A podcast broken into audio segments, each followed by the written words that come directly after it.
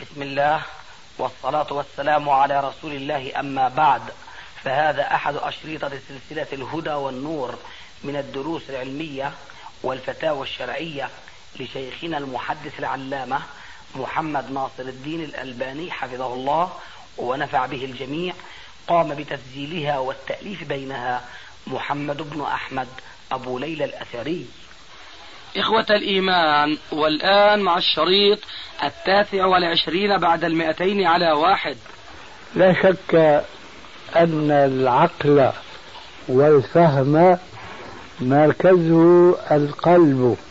هذه المضغة التي لا يعرف الأطباء اليوم من أسرارها سوى الأمر الظاهر منها أنها مضخة تمد الجسد بالدم المصفى. هذا كل ما يعرفه الأطباء. أما أن يكون هناك سر فيه صلاحه البدني ليس فقط من الناحية المادية وهذا ما اكتشفه الأطباء المشار إليه آنفا وإنما حتى من الناحية الروحية والمعنوية. حيث يقول الرسول عليه السلام في الحديث السابق ألا وإن في الجسد مضغة إذا صلحت صلح الجسد كله وإذا فسدت فسد الجسد كله ألا وهي القلب.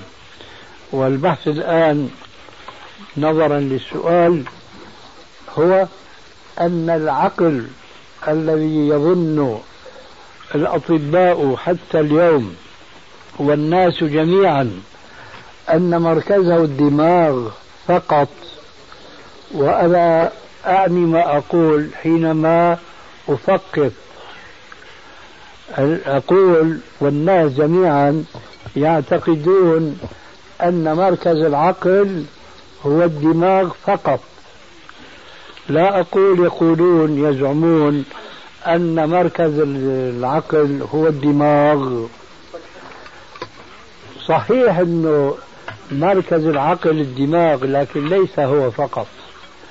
الدماغ أنا أشبهه بالنسبة للقلب وارتباط العقل الموجود في الدماغ بالقلب كارتباط خزان ماء بمنبعه الأساسي. عندنا نحن في دمشق كنت أضرب له مثلا ما أدري هو ما هو المثال أنتم تفسروا لحالكم. عندما عندنا ماء تبارك الله خالقه.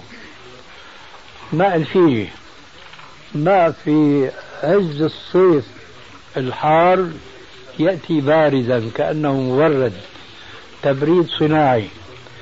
يأتي من بلدة اسمها الفيجة فسمي هذا الماء بالبلد الذي ينبع منه الفيجي وسحبت بمواسير إلى البيوت وإلى الدور. الفيجة القرية بعيدة وبيننا وبينها جبال أو جبل قاسيون. فكنا نرى هناك خزانات فيه مياه الفيجة. فأنا كنت أشبه لهم بالدماغ والقلب. أقول الدماغ مثل مثل هذه الخزانات. إذا فجر خزان من هذه الخزانات انقطع الماء عن البلد. والناس الذين لا يعرفون أن هذا الماء مورده من عين الفيجة بيقولوا من وين المية جاية هذا مثل أطباء ولا مؤاخذة من الحاضرين. أنهم يعرفون أن العقل هنا. ليش؟ التجارب أدتهم إلى ذلك. لكن لسه علمهم ما وصل إلى أن يعرفوا هذا السر الإلهي الذي ذكره في القرآن الكريم. أم لهم قلوب لا يعقلون بها. إذا القلب هو الذي يعقل أي هو الأصل. لكن هذا لا ينفي أن العقل الذي يخرج من القلب يمر بالدماغ. ولذلك إذا أصيب الدماغ بمصيبة تعطل تفكير الإنسان. هذا صحيح لكن هذا لا يعني أن العقل أصله من الدماغ إنما هو من القلب. فنحن نؤمن بما جاء في الكتاب والسنة ولو لم يكتشف ذلك من العلماء لأنهم كما قال تعالى مخاطبا البشر جميعا من كان منهم مسلما وبالأحرى من كان منهم كافرا. ولا يحيطون بشيء من علمه إلا بما شاء وما أوتيتم من العلم إلا قليلا.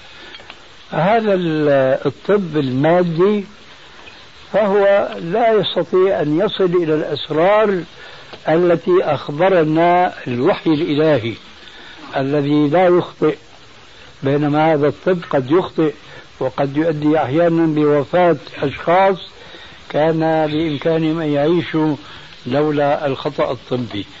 فإذا كلمة علي العقل في القلب هذه نص القرآن الكريم. أم لهم قلوب لا يعقلون بها لكن ذلك لا يعني أن العقل لا يمر بالدماغ كما هو معروف اليوم أن الإنسان بعقله اللي في دماغه بيفكر هذا هو مبلغه من العلم لكن الأصل جاي من القلب. هذا هو الجواب. طيب إسنادها يا أستاذ نعم. صحيحة؟ إيش؟ ما أدري. ماني مستحضر الآن. نعم. يقول حسب ما قرأ في بعض آثار أخونا أكرم هذا بأن إسناده حسن. يسأل سائل يقول ماذا يقول الشيخ ناصر جزاه الله خير في قول الشيخ الصابوني بأن صلاة التراويح عشرين ركعة؟ ما خلصنا من الصابون بعد؟ لسه ظل الرغوة يا أستاذ حول ولا قوة إلا بالله. بعد الصابون رغوة. فقاقيع لابد من إنهاء. شو بدي أقول يا أخي؟ بعد قول أم المؤمنين السيدة عائشة رضي الله رضي الله عنها ما كان رسول الله صلى الله عليه وآله وسلم يزيد في رمضان ولا في غيره على إحدى عشرة ركعة. أنا أعجب من هؤلاء الذين لا يزالون يكتبون في تحديد عدد ركعات التراويح. أعجب من ناحيتين اثنتين. الناحية الأولى أنهم يعلمون كعلمنا بهذا الحديث الصحيح. ما كان يزيد في رمضان ولا في غيره على إحدى عشرة ركعة. مع ذلك بيحاولوا أن يسوغوا الزيادة على هذا النص بشتى المعاذير والتعليلات. لكني ما وجدت واحدا منهم يقف عند هذا الحديث وكما يقولون اليوم فقه الحديث حديث عائشة. تقول في تمام الحديث يصلي أربعا. ولا تسل عن طولهن وحسنهن. ثم يصلي أربعا. فلا تسل عن طولهن وحسنهن.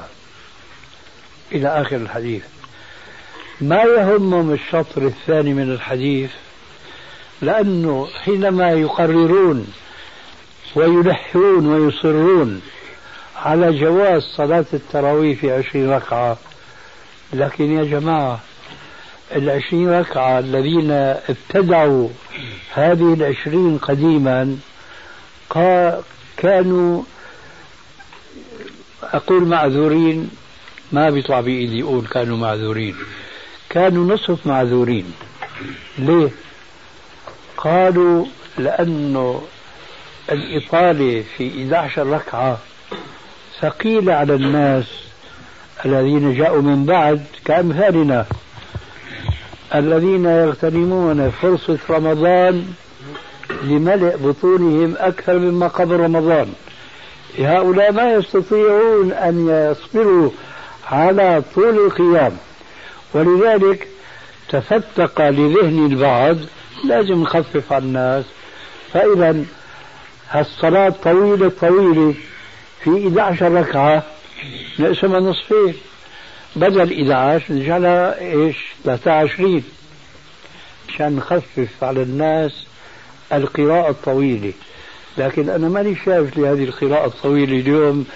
لا أجد لها أثرا أبدا في الذين يصلون التراويح 20 ركعة. فإذا كما يقول ابن تيمية رحمه الله تكثير العدد كان مقابل إيش؟ تقليل القراءة. لكن هالقراءة في العشرين يساوي تلك القراءة في الإحدى عشر هنا أنا شايف صار في ظلم. يعني انظلمت القراءة على حساب زيادة العدد. بمعنى أرجو أن يكون واضحا لدى الجميع. كانت التراويح قديما ما ينتهون منها إلا وكثير منهم يتكي على الوصي من طول القيام. وما يخرجون من التراويح إلا وتباشير طلوع الفجر قد قاربت. فيستعجلون حينما ينصرفون من التراويح. كل مين بيلحق البيت مشان إيش؟ يلحق السحور. وين نحن اليوم؟ وين نحن اليوم في صلاتنا؟ ما بقول 20 ركعة ل 11 نحن نحن السلفيين اللي شايفين حالنا كثير. شو صلاتنا اليوم؟ إن طالت عبارة عن ساعة. ساعة فقط 11 ركعة. هم كانوا يقرؤون إيش؟ السور الطوال.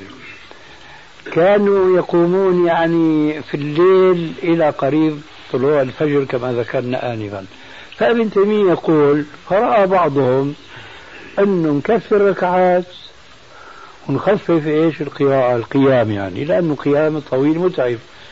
لكن نحن طيرنا القيام الطويل وطيرنا السنة العددية التي هي 11 فإذا كانت صلاة التراويح في مسجدين تتحمل من الوقت تأخذ من الوقت ساعة. فالأولى إذا هالساعة نطبق عليها السنة 11 ركعة أحسن ما نطبق عليها العشرين. ليش؟ لأن العشرين قالوا جعلت من أجل تخفيف القيام لكن القيام بترناه بالمرة ما عاد في قيام طويل. إذا لا مبرر للعشرين ركعة بصورة عامة وبالتالي بصورة خاصة لا مسوغة للإصرار لهؤلاء المبتدعة على صلاة العشرين لأنها أصبحت لا طعم لها. ولا لذة لها سوى إيش؟ يلا راكعا ساجدا كأن المقصود فيها رياضة بدنية. لهضم هذا الطعام الذي امتلأت بها البطون. الخلاصة نحن نرجو من الله تبارك وتعالى أن يغفر لنا تقصيرنا في إطالتنا في عدم إطالتنا لقراءة القرآن في سنة التراويح 11 ركعة. ونرجو بالمقابل أن يغفر لنا هذا التقصير بحرصنا على اتباع السنة بقدر ما نستطيع. إن شاء الله. نعم. في سؤال يقول في وقت الشتاء يعني في فصل الشتاء نجمع صلاة المغرب مع العشاء. متى نصلي سنة المغرب ومتى نصلي سنة العشاء؟ أفيدونا جزاكم الله. سنة المغرب في هذه الحالة لا تصلى. سنة العشاء تبقى على أصلها. يصليها الإنسان في المسجد ويصليها في البيت وذلك أفضل. لكن هذه السنة البعدية لصلاة العشاء لا تسقط بالجمع بينها وبين صلاة المغرب. أما السنة التي بينها وبين صلاة المغرب فهي تسقط لأنه لم ينقل أن النبي صلى الله عليه وسلم لا في الحضر ولا في السفر حينما كان يجمع كان يصلي بين الصلاتين شيئا من السنن. نعم. طيب يا أستاذ بعض الأخوة يطرحون كل هل تصلى بعيد صلاة العشاء سنة العشاء أم ينتظر بها دخول الوقت الأصلي؟ لا أنا كما قلت إن شاء صلاها بعد العشاء وإن شاء صلاها في الدار لأنه ما دام الشارع الحكيم آه، رخص بتقديم الفريضة قبل وقتها فبالأولى وأولى أن يرخص بما بعدها من النافلة. نعم. هل ثبت صلاة الوتر تسع ركعات بتشهد في الثامنة؟ ثم يقوم إلى التاسعة. يعني يصلي ثمان ركعات وتر يتشهد ثم يقوم إلى التاسعة. فإن كان الجواب بالإيجاب فهل تصح الصورة ثلاث ركعات كالمغرب في الوتر؟ صورة ثلاث ركعات لا تصح لأن هناك نهيا خاصا لا تشبهوا بصلاة ال... في صلاة الوتر بصلاة المغرب. هنا ثلاث بثلاث ما بيجوز. أما هذيك فقد جاء النص فيها فيجوز.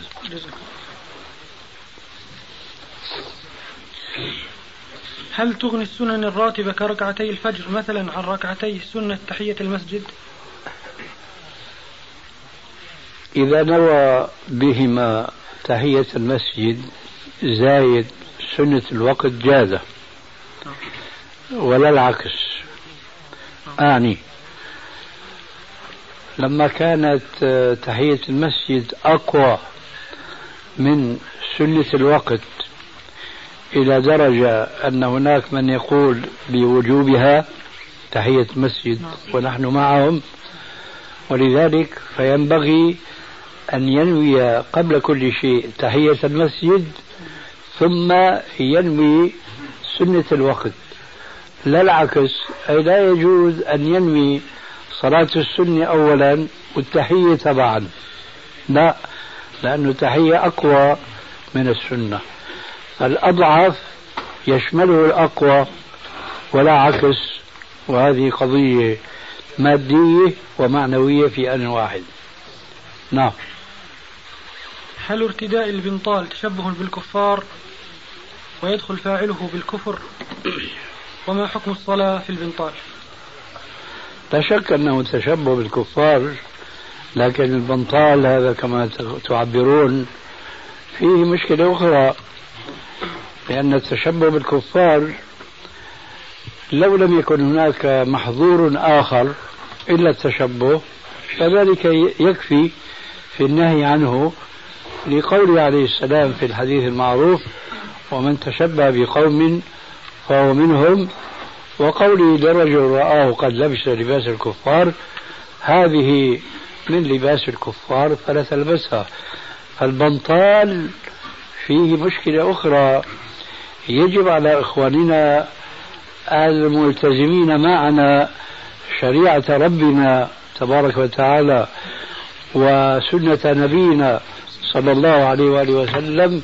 يجب عليهم أن ينتبهوا إلى أن فيه مشكلة سيئة جدا وهي أن البنطال يصف العورة. ويصفها أكثر ما يكون الوصف القبيح لها حينما يقف المسلم المتبنطل يصلي ويركع ويسجد فتتحجم عورته فلا يجوز لمسلم أن يتبنطل. وبخاصة حينما يريد أن يقف بين يدي الله تبارك وتعالى. هذا والشيء بالشيء يذكر. لقد فشى في هذا العصر بين أبناء الآباء. أقول أبناء الآباء لأن للآباء هنا حصة من الكلام. فشى بين أبناء الآباء أن يتقمصوا بالقمص ذات الصور في الصدر أو في الظهر. فكثيرا ما نقف نصلي جماعة ويتفق أن أمامنا في الصف الأول أو الثاني أو أو إلى آخره شاب ما شاء الله عليه يصلي شاب في مقتبل العمر ولكن صورة الضبع أمامي في ظهره صورة الأسد وشر من ذلك صورة المرأة النافشة شعرها, شعرها. وهو يصلي وأنا أصلي مثله. فالآباء كما قال عليه السلام كلكم راع وكلكم مسؤول عن رعيته. فالرجل راع وهو مسؤول عن رعيته. فلا يجوز للآباء أن يشتروا هذه الألبسة القمصان ذات الصور سواء كانت في الصدر أو في الظهر لأن هذه الصور أولا تمنع من دخول الملائكة في بيوت أصحابها ثم في بيوت التي يرتادها هؤلاء المتلبسون بهذه الصور المحرمة. ثم تأتي أقبح صورة حينما يقوم هذا الشاب يصلي وخلفه ناس يستقبلون هذه الصورة وهي محرمة وبخاصة إذا كانت صورة امرأة متبرجة بزينتها. نعم. سائل يقول إلى أي مدى يستطيع الرجل أن يعاشر زوجته دون الجماع ويستطيع أن يبقى على وضوءه ما لم ينزل منه شيء. سائل يسأل يقول هل يجوز التعامل في السوق السوداء يعني بالصرف وهل التعامل بها مخالف لأمر ولي الأمر؟ أما التعامل بالصرف هذا فلا يجوز لا في السوق السوداء ولا في البيضاء.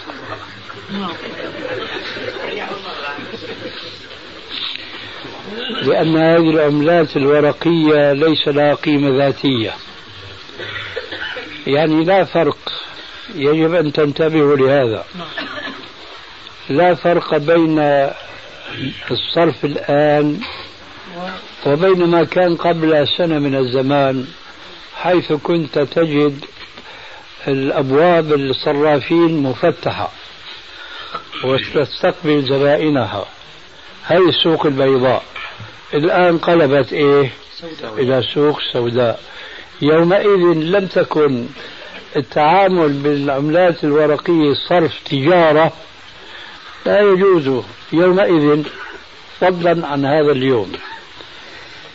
أما هذه الكلمة التي تشاع في هذا الزمان وهي مخالفة ولي الأمر.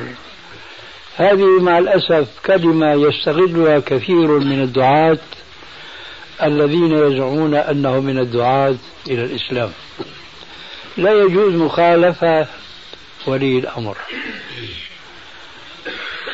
أنا أقول معهم لا يجوز للمسلم أن يخالف ولي الأمر. لكن ما صبغة ما صفة هذا الولي؟ أنتم تعرفوا الولاية قسمين ننتقل بها إلى موضوع له علاقة بالتصوف. تعرفون أن ابن تيمية ألف رسالته الفرق بين أولياء الرحمن وأولياء الشيطان. ففي أولياء يزعم كثير من الناس أنهم يطيرون في الجو ولا كالقصر ولا كالنسر أكثر من ذلك بحيث يصبح هنا ويصلي الظهر في مكة والعكس بالعكس وهكذا هؤلاء أولياء ولكن أولياء من؟ أولياء الشيطان وليسوا أولياء الرحمن فقالوا بأنه ابن تيمية رحمه الله ذات مرة رأى ناسا من هؤلاء متظاهرين في أزقة دمشق. هذا قبل يمكن سبعة قرون تقريبا. وهم مسلسلون بالأغلال ومغللون بالأفاعي الضخام في أعناقهم. يرهبون الناس وبهذا الإرهاب يتظاهرون بأنهم أبناء الشيوخ أي شيوخ الطريق. هذه الأفاعي لا تضرهم وأنهم يدخلون النار وفعلا يدخلون النار لكن بحيل شيطانية. لكن هذا الرجل ابن تيمية رحمه الله بقوة إيمانه بالله تبارك وتعالى وخاصة بقوله تعالى والذين جاهدوا فينا لنهدينهم سبلنا وقوله إنا لننصر رسلنا في الحياة الدنيا كان قد تحداهم ودخل على الأمير أمير البلد يومئذ دمشق وقال له أنا أريد أن أدخل مع هؤلاء التنور. الذي هم يلقون أنفسهم فيه ولا يحترقون كما يزعمون. فمن احترق منا فهو الكاذب. ولكن لي شرط واحد وهو أن تأمر بنزع هذه الثياب عنهم وأن يدخلوا الحمام وتغسل أبدانهم بالخل ويكسون ثياب بيضاء نظيفة. ثم أنا أدخل معهم التنور. فمن احترق فهو الكاذب.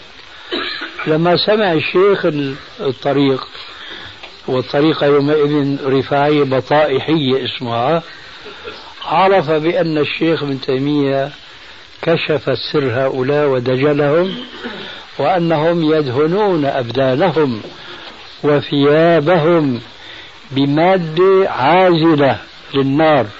المادة هذه عرفتموها الآن. أما من قبل كانت كالسحر لا يعرفها إلا أفراد من الناس يستغلون ضعفاء العقول والأحلام ويظهرون لهم أنهم أصحاب كرامات ومعجزات بسبب انتسابهم للطريق. فلما عرف الشيخ البطائحي أن شيخ الإسلام ابن تيمية كشف سرهم اعتذر وقال ما عنده استعداد أنه يباري شيخ الإسلام ابن تيمية. فهؤلاء أولياء الشيطان وليسوا أولياء الرحمن. أعود لأقول لا نريد أن نقيس أولياء الأمور الآن على أولياء الشياطين في ذاك الزمان لكني أريد أن أبين الحكم الشرعي في من هم أولياء الأمر الذين يجب طاعتهم هم الذين ينطلقون في آه، حكمهم لأمتهم ولشعبهم على كتاب الله وعلى سنة رسول الله صلى الله عليه وآله وسلم.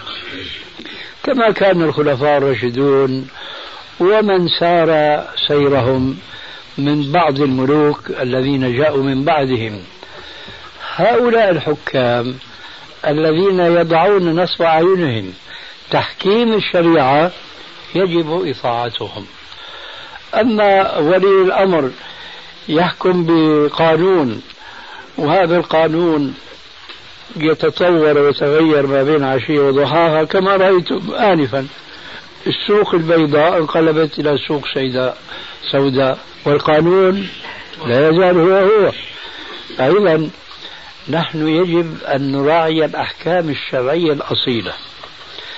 العملات الورقية هذه لا يجوز المتاجرة بها أبدا في أي زمان وفي أي مكان إلا في حدود الضرورة والحاجة الملحة للفرد. كرجل يأتي مثلا من بلاد أجنبية يريد أن يعيش في هذا البلد فلا بد له أن يصرف العملة الورقية الأجنبية بعملة هنا فهذا مضطر. أما خاصة لما يصير مضاربة في الأسواق. عرفتم من قصة العراق. لما وضعت الحرب أوزارها والحمد لله بين العراق وبين إيران انتشر خبر بأنه العملة العراقية الآن ستقوى. فركض الناس واشتروا إيه العملة العراقية وسرعان ما فوجئوا بضربة أخرى. فخسروا ما شاء الله. هذا هو المقامرة يعني. فلا يجوز للمسلم أن يتاجر بهذه الأمور وإنما في حدود الضرورة والحاجة الملحة فقط. نعم. يقول سائل يسأل يقول إذا قام إنسان بأداء العمرة ثم نزل ضيفا عند قريب له في جدة وأراد أن يؤدي عمرة أخرى. فهل يحرم من جدة أم عليه أن يحرم من ميقاته الذي أحرم منه أول مرة؟ نعم.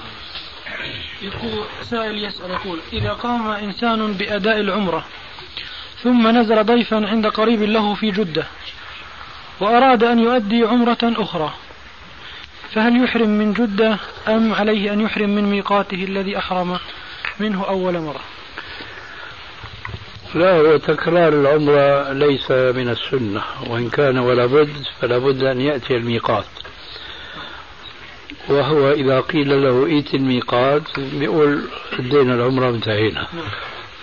لكن الشيء الرخيص بيلحقوا أوام. نعم.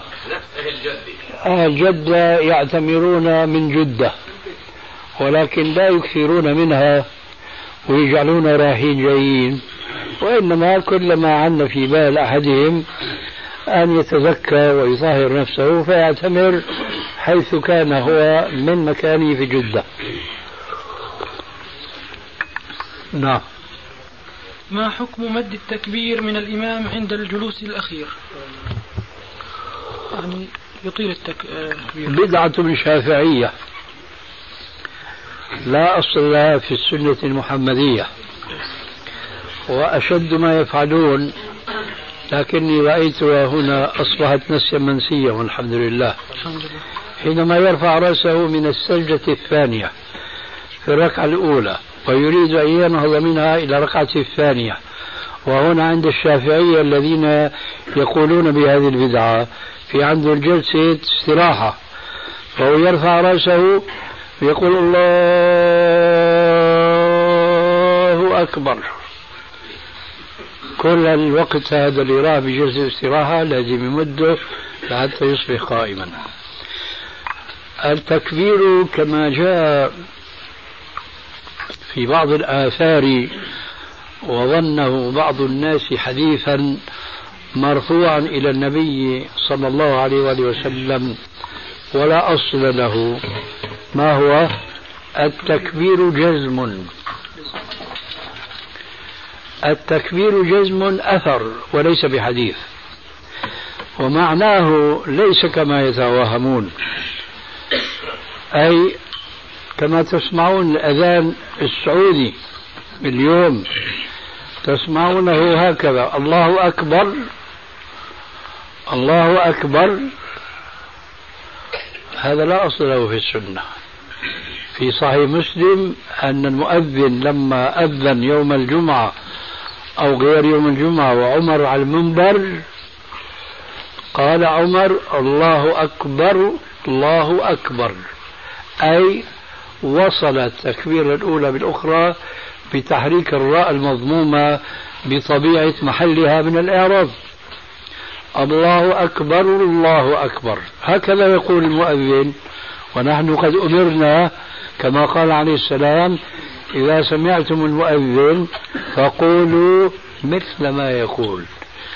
ماذا يقول المؤذن المتشرع؟ ما هذا يجاوبني ويعرضني ما دام المؤذن اليوم بالسعودية بيقول الله أكبر فنقول مثله؟ لا هذا غير متشرع. هذا عامل بحديث لا أصل له. التكبير جزم. الأذان السنة وصل التكبير الأولى بالأخرى. الله أكبر الله أكبر. كذلك الإقامة. لكن أشكل هذا على بعض الناس الذين لا علم لهم من جهة بالحديث ومن جهة أخرى لا علم عندهم باللغة. أما الجهة الأولى فظنوا أن هذه الجملة التكبير جزم ظنوه حديثا نبويا وليس كذلك. وإنما هو أثر لإبراهيم النخعي. هذا من علماء التابعين. قال التكفير جزم وهو يعني ألا تقول الله أكبر. نرجع للبدعة الشافعية. وإنما أن تقول الله أكبر.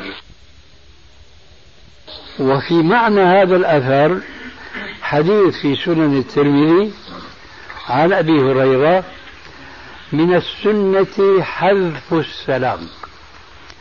من السنة حذف السلام أي اختصاره وعدم تمطيطه. وهذا خطأ يقع في مخالفته كثير من أئمة المساجد حيث يقول الإمام السلام عليكم ورحمة الله. بيكون هذاك سلم التسليم الثاني. هذا من جهل الإمام وجهل المؤتم. لأن الإمام جهل هذه السنة. السنة في السلام حذفه. من السنة حذف السلام. أي اختصار وعدم تمطيطه السلام عليكم ورحمة الله. السلام عليكم ورحمة الله. وجهل من الآخرين المقتدين حيث لا يعلمون قوله عليه السلام إنما جعل الإمام ليؤتم به. لكن والله أنا لا أعتب عليهم لأنه إذا كان رب البيت بالدف ضاربا فما على الساكنين فيه إلا الرقص. إذا كان الإمام هو بخالف السنة فماذا يفعل المقتدون من ورائه؟ والمفروض أنه هو أعلم منهم. فإذا نحن نقول أن هذا المقتدي لما بيشوف الإمام الجاهل يمد السلام يملك إيش؟ يحفظ نفسه يطول باله شوي على الإمام. لا يفرغ هو نفسه الإمام بعدين بيبدأ هو إيش؟ يسلم. أما هو قال السلام عليكم هو بيبدأ فورا. معناه راح يسبقه في النتيجة وإن كان الإمام هو المسؤول. الشاهد التكبير جزم أي خطف فلا يمد لا يقال الله أكبر وإنما الله أكبر. فظن بعض الناس قديما وحديثا أن التكبير جزم يعني بدون تحريك. ما بتقول الله أكبر الله أكبر إنما بتقول الله أكبر الله أكبر. هذا خطأ. خطأ للسنة وخطأ في اللغة لأنه من حيث اللغة لا يجوز الوقوف على إيش؟ متحرك. إذا بدك ساكن بدك توقف ما توصله. وإذا كان متحركا ما تجزمه وإنما تحركه وتوصله فيما بعده. وكثير من القراء كثير من القراء بيوصلوا آية الآية بتكون آخرها مثلا متحركة لكن باعتبارها آية بتكون ساكنة فبيوصلها بما بعدها وبينطقها ساكنة وهي بتكون إيش؟ متحركة. هذا خطأ. خطأين. الخطأ الأول أن كل آية يوقف عندها. الخطأ الثاني إذا وصلتها فلازم توصلها متحركة الآية وليست ساكنة. أليس كذلك؟ يا شيخي ها. إذا, إذا صح الحديث كما تفضلت قلت التكبير بالجزم. يعني الجزم هو السكون. فإذا إذا كبرت سكنت إذا وقفت. فالوقف يجب على القارئ أو على المتكلم إذا وقف ألا يحرك. إذا أدرج الكلام إلى ما بعده أوصله أي حركه في اللفظة التي أنا متفق معك في الجملة الأخيرة وهذه التي سألتك عنها. أما أنت أخطأت في أول كلام أنا أقول هذا ليس حديثا. ما عليه ما عليه.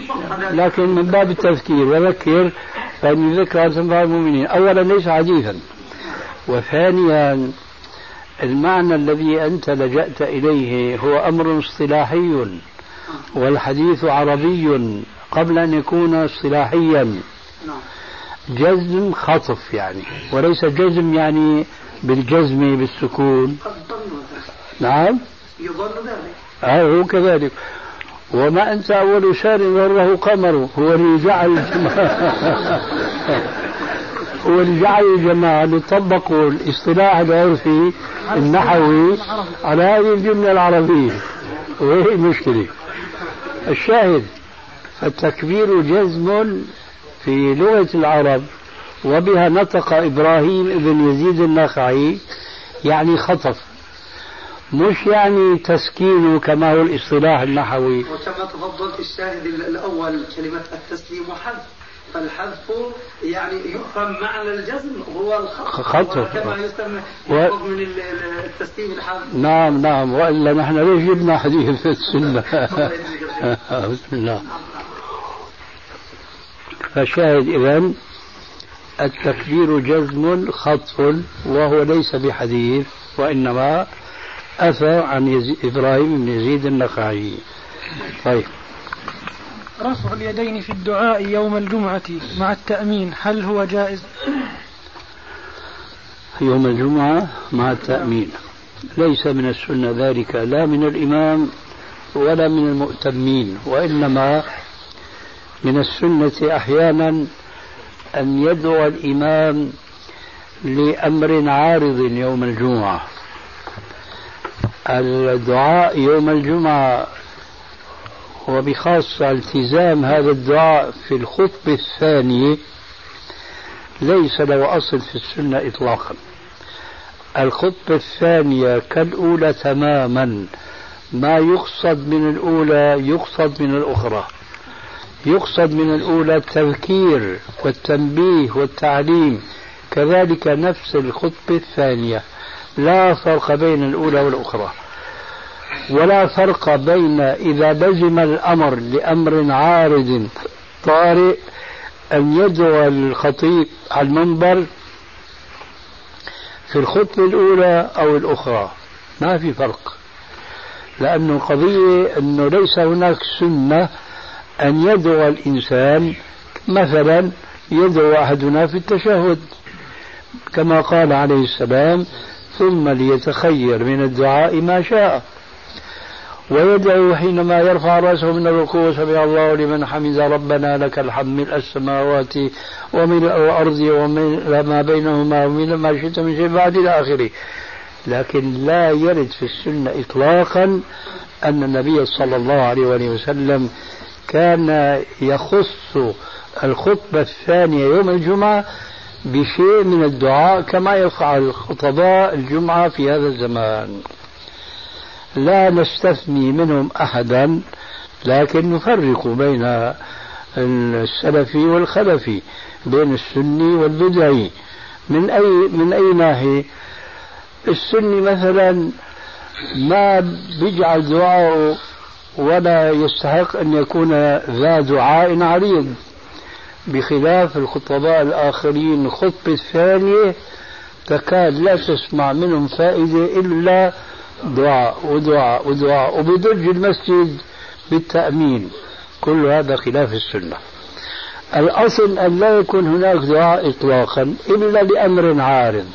كالقنوت تماما في الصلاة الخمس. لا يشرع القنوت في أي صلاة من الصلاة الخمس ولو في الفجر. لكن إذا نزلت في المسلمين نازلة وأصابتهم مصيبة دعا أئمة المساجد في آخر ركعة من الصلوات الخمس بما يناسب النازلة. وليس بدعاء القنوت الذي هو من دعاء الوتر. اللهم اهدنا فيمن هديت وعافنا فيمن عافيت. لا يدعو بما يناسب النازلة. كذلك الخطبة يوم الجمعة. لا يشرع فيها دعاء يلتزمه الخطيب ويلتزم السامعون لدعائه التأمين خلفه. كل هذا لا أصل له في السنة. إنما لا تفارقنا يا شيخ. نعم. من عمرنا والنازل ما فرقت آه هذا يمكن آه نقول أصبت أو أتحفظ بهذه الكلمة لأن النازلة هي التي لا عهد للمسلمين بها وليس من شأنهم أن يحيوا فيها. فاليوم أنت بتقول ما فارقتهم صحيح. ما فارقتهم لكن ليس هذا هو المقصود بالنازلة. الآن نضرب مثلا واضحا جدا. ما رأيك لو أن إمام من أئمة المساجد وأرجو أن لا نراه إذا قنت لمصيبة المسلمين بالأندلس بأسبانيا شو رأيك إذا قنت في غير محله. لكن هذه مصيبة ملازمة. ولذلك لازمت عهد غير عهدنا لذلك أولى فيها منا. لذلك بارك الله فيك. المقصود بالمصيبة التي نزلت والمسلمون يسعون لإزالتها. إن كان مثلا هوجمت ديار المسلمين بالدعاة الباغين المعتدين. يقنتون ويخرجون لطرد هذا الباغي مش بس يقتصرون على إيش؟ على الدعاء. إيه ما في مانع في مثلا مصيبة ليس لهم فيها وسيلة إلا اللجوء إلى الله عز وجل فيلجأون إليها. لكن إذا صارت جزءا من حياتهم صارت اسبانيا ثانية. صارت أندلس ثانية. والعهد بقى ليس ببعيد عنا مع الأسف الشديد. يعني هلا أنا ما سمعت عهدا يقنط ضد اليهود. شو رضينا نحن ببقاء اليهود؟ ما رضينا طبعا. لكن صارت إيش؟ جزء من حياتنا اكلنا عليها. ولذلك المقصود بالنازلة يعني النازلة الطازة. الجديدة هذا هو المقصود فيه. على كل حال الآن هي جدنا يا أستاذ الساعة التاسعة الآن وفوق خمس دقائق. فبحسب حسبكم. حسبكم هذا. والحمد لله.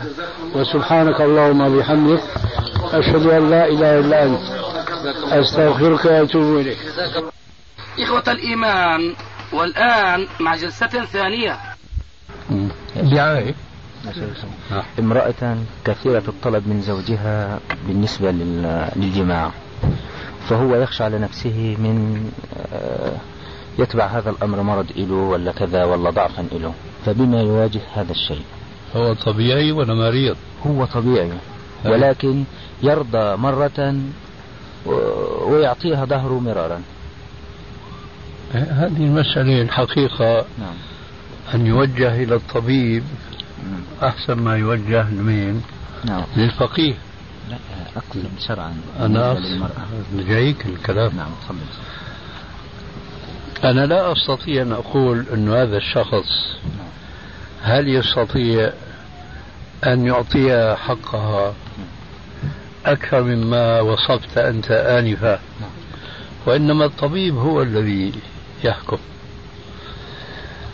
أنا كفقه أقول يجب عليكم السلام. يجب أن آه، يحصلها. وتحصينها لا يكون إلا بإعطائها كل حقها. نعم. لكن هو لا يستطيع فهذا بحث ثاني. نعم. من الذي يحكم؟ الفقيه؟ لا. يحكم إما هو وإما الطبيب حينما يفحصه ويقول له هذه الخشية التي أنت تدعيها خيال ووهم. أو يقول لا أنت رجل ما فيك هذا النشاط الجنسي فكما تفعل أو تزيد قليلا أو تكثر قليلا. هذا هو الجواب. نعم. غيره وش غيره. تفضل. آه فضيلة الشيخ آه اللهم صل على رسول الله عليه الصلاة والسلام. واذكر ربك إذا نسيت. لا إله واذكر ربك إذا نسيت. لا إله إلا الله. لأن الصلاة على الرسول عليه السلام لتذكر ما نسي الناس الحديث الوارد فيه ضعيف لا يصح. بينما آه. الآية القرآنية صريحة. نعم. واذكر ربك إذا. نسيت. سبقت بس الإنسان ساعات بيكون في أشياء متعود عليها مجرد عادات يعني. فنسأل الله العافية وأنا بقول كمان أنت نعم. صدقت لكن ما الذي تفعله أنت وأنا؟ أن نعود إلى الآية. إن شاء الله. إن شاء الله بإذن الله. نعم. طب حد يسأل؟ نعم. يا مولانا السلام عليكم. وعليكم السلام. بالنسبة للتجارة يعني احد أصحاب المنازل آه، أعطاني مصاري وقال لي اشتري بلاط. كان بيشتري المتر ب 190 قرش. فقلت له أنا هجيبه لك ب 150 فرحت لقيته ب 120 يعني عرفت واحد جبت منه ب 120 وحسبت صاحب المنزل على 150 هل هذا يجوز أو لا يجوز؟ يجوز. ولا يجوز. يجوز ولا يجوز. أنت أعلمت الرجل الذي وكلك بالشراء أنه أنا اشتريت 120 وأحسبه عليك 150 لا. فإذا لا يجوز. وإن كتم ال 120 في نفسه وباعه له ب 150 وهذا الذي لا يجوز الله يهديك. نعم. حديث إن الله خلق آدم على صورة الرحمن. أيوه. كيف تفسير هذا حديث آه، نبع من بلادكم. وانتشر إلينا. لكنه هو حديث لا يصح. مهما حاول الشيخ أن يقويه فتقويه الحديث الضعيف ليس من تخصص الشيخ. فهو اعتدى على التخصص حينما صح هذا الحديث وبخاصة أنه يثير الإشكالات والشبهات الكثيرة عند عامة المسلمين. فلو أنه أبقى الحديث على الرواية الصحيحة. إن الله خلق آدم على صورته بلاش يعتمد على الرواية الأخرى التي تثير الإشكالات العديدة والكثيرة منها تشبيه الرحمن بالإنسان. فلا يروي هذا الحديث ولا يدندن حوله. وإنما يكتفي بالحديث الصحيح. إن الله خلق آدم على صورته ثم بعد ذلك يفسره كل مفسر حسب ما يترجح لديه حتى ولو عاد تفسيره إلى ذاك الحديث الضعيف. لأنه يكون هناك فرق كبير بين أن يقدم إلى الناس رأيا له في تفسير الحديث الصحيح والرأي معرض للخطأ وللصواب وبين أن يقول لهم هذا قول رسول الله. آه خلق الله آدم على صورة الرحمن شتان بين الأمرين. ولذلك آه من الخطأ أن نروي هذا الحديث إلا على الرواية الصحيحة. فضيلة الشيخ القبور يا شيخ.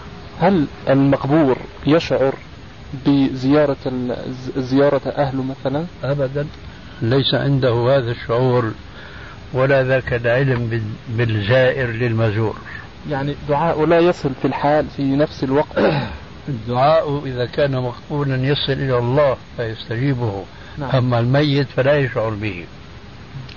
لكن لو فرضنا مثلا إن الميت كان يعذب فرفع العذاب عنه كلا أو جزءا بسبب دعاء الرجل الصالح فهو يشعر بالفرق بين العذاب الذي كان فيه وبين انتفاء العذاب كلا أو جزءا لكن هو لا يدري السبب.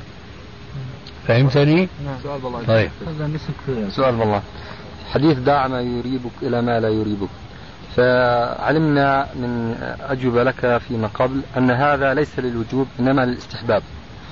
وقد فسروا وفسرته أيضا بالحديث الذي يليه الحلال بين والحرام بين وأيضا قلت الاستحباب فقال لي بعض الإخوان أنه اتصل بك وسألك عن هذا وقلت للوجوب. وقال هو السؤال كان عن اللحم البلغاري. فأنا ظننت أن اللحم البلغاري لأنه يعني قطعيا يعني حرام الله أعلم لأنه لا يذبحونه ذبح. هو هذا. هو هذا نعم. نعم أما هو يعني المسائل كلها الأصل فيها أن يحتاط لدينه على الاستحباب. أما هذه القضية بالذات فيجب الانتهاء منها. وإياك. من كتاب الروح يا شيخي. اللي هو نسب ابن القيم. آه. نسب إليه فعلا ولا؟ هو منسوب له لكن ما ندري هل هو ألفه في أول حياته أم هو يعني منسوب إليه ولا علم عنده به. الله أعلم. نعم. مسند الربيع من حديث هذا المسند ما يعتمد على أهل السنة يا شيخ؟ لا ما يعتمد. لا عند أهل السنة ولا عند الإباضية. في حديث صحيح البخاري ومسلم يا شيخ. الصحة ما جاءت من عنده. جاءت من خارجه. لأن أسانيده كلها منقطعة. وهي تدور على شيخه المشهور. ما أدري أبو عبيدة ولا غيره. وهو لا ذكر له في كتب الرجال مطلقا. فضيلة الشيخ. من, من يا شيخ كان معك البارحة؟ أبو عبد الله. بالنسبة للجلسة فضيلة الشيخ. فضيلة الشيخ. أسمع يا شيخ بس ربما يحدث في مجال هون نمره؟ آه لا والله شيخنا هيك لا. نرجع لورا يعني؟ نعم. إيه اطلع هيك شيخنا بتطلع من هنا نروح هناك الأخير بعدين انت السن للريفرس تعالى. ان أنا ادي الفريضة عن والدي. ومع ذلك أنا عازب آه لم أتزوج. وفي ناس اشترطت إن لازم إن أنا أتزوج. والزواج بيكون بيكلف كتير. مع إن الحج في, في, في الوقت هذا ممكن الانسان بيطلع عمرة وبيستنى الحج شهرين وبيأدي الفريضة وبينزل. نعم. في رأي حضرتك. والواحد بيحاول يصون نفسه كويس جدا الحمد لله. إذا ما عندك توقع للزواج فحج عن أبيك. آه. أما إذا كان عندك توقع للزواج فتزوج ثم حج عن أبيك. والسلام عليكم. وعليكم شيخ كنت حاجز حجيت أنت؟ حجيت آه. أي نعم. شيخي بسيط شيخنا. جرى بينك وبين أخونا أبو إسحاق الحويني حوار. قلت له أنك خلي... أنه خليفتك. لا ما صحيح؟ له. جزاك الله خير شيخ. السلام عليكم. السلام عليكم. أي إبراهيم يا شيخنا بدي أسلم عليك. شاء الله ما أهلا أهلا. ما شاء الله. الله يكرمك يا شيخ. آمين. بالنسبة للمسلم الذي يدعو إلى سبيل الله. إيه. يعد دينا طائعا لله. هل يكون مجاهدا ويرفع عنه التكليف بالنسبة للذهاب للجهاد في أفغانستان؟ لا. يرفع عنه؟ أبدا هذا الجهاد اللي بتحكي عنه جهاد كفائي أما الجهاد في أفغانستان فجهاد عيني والجهاد الكفائي لا يعني عن الجهاد العيني. الآن لا يعني ما في عذر لأي إنسان عذر شرعي. لأي إنسان مثلا إنه ما يذهب إلى أفغانستان. طبعا إلا عذر شرعي ولا إيش يكون. إيش يا شيخ مثلا مثل إيش مثلا العذر الشرعي؟ مثل واحد مريض الله يهديك. مثل واحد مكرسح مكسر عاجز ضرير. عاجز عن حمل السلاح. ضرير لا بيقدر يحمل السلاح. ما هو شرط. ضرير ما بيقدر يحمل السلاح. قصدي شيخ أنا يعني مثلا إنه يقدر يعني يجاهد وكذا زي هيك. وأنا ماني فاهمان شو قصدك فاذا أنت فهم شو قصدي بقى. مقابل فهمت قصدك فهم قصدي. قصدي إنه الجهاد في أفغانستان فرض عين. والدعوة إلى الله لمن كان من أهل الدعوة وأهل العلم بها هذا فرض كفاية. وفرض الكفاية لا يقوم مقام فرض العين. إذا صليت صلاة الجنازة في وقت الظهر لابد ما تصلي صلاة الظهر. أما إذا صليت صلاة الظهر ما صليت صلاة الجنازة جاز. فهمتني؟ الخير يا شيخ الله. وعليكم السلام ورحمة الله وبركاته.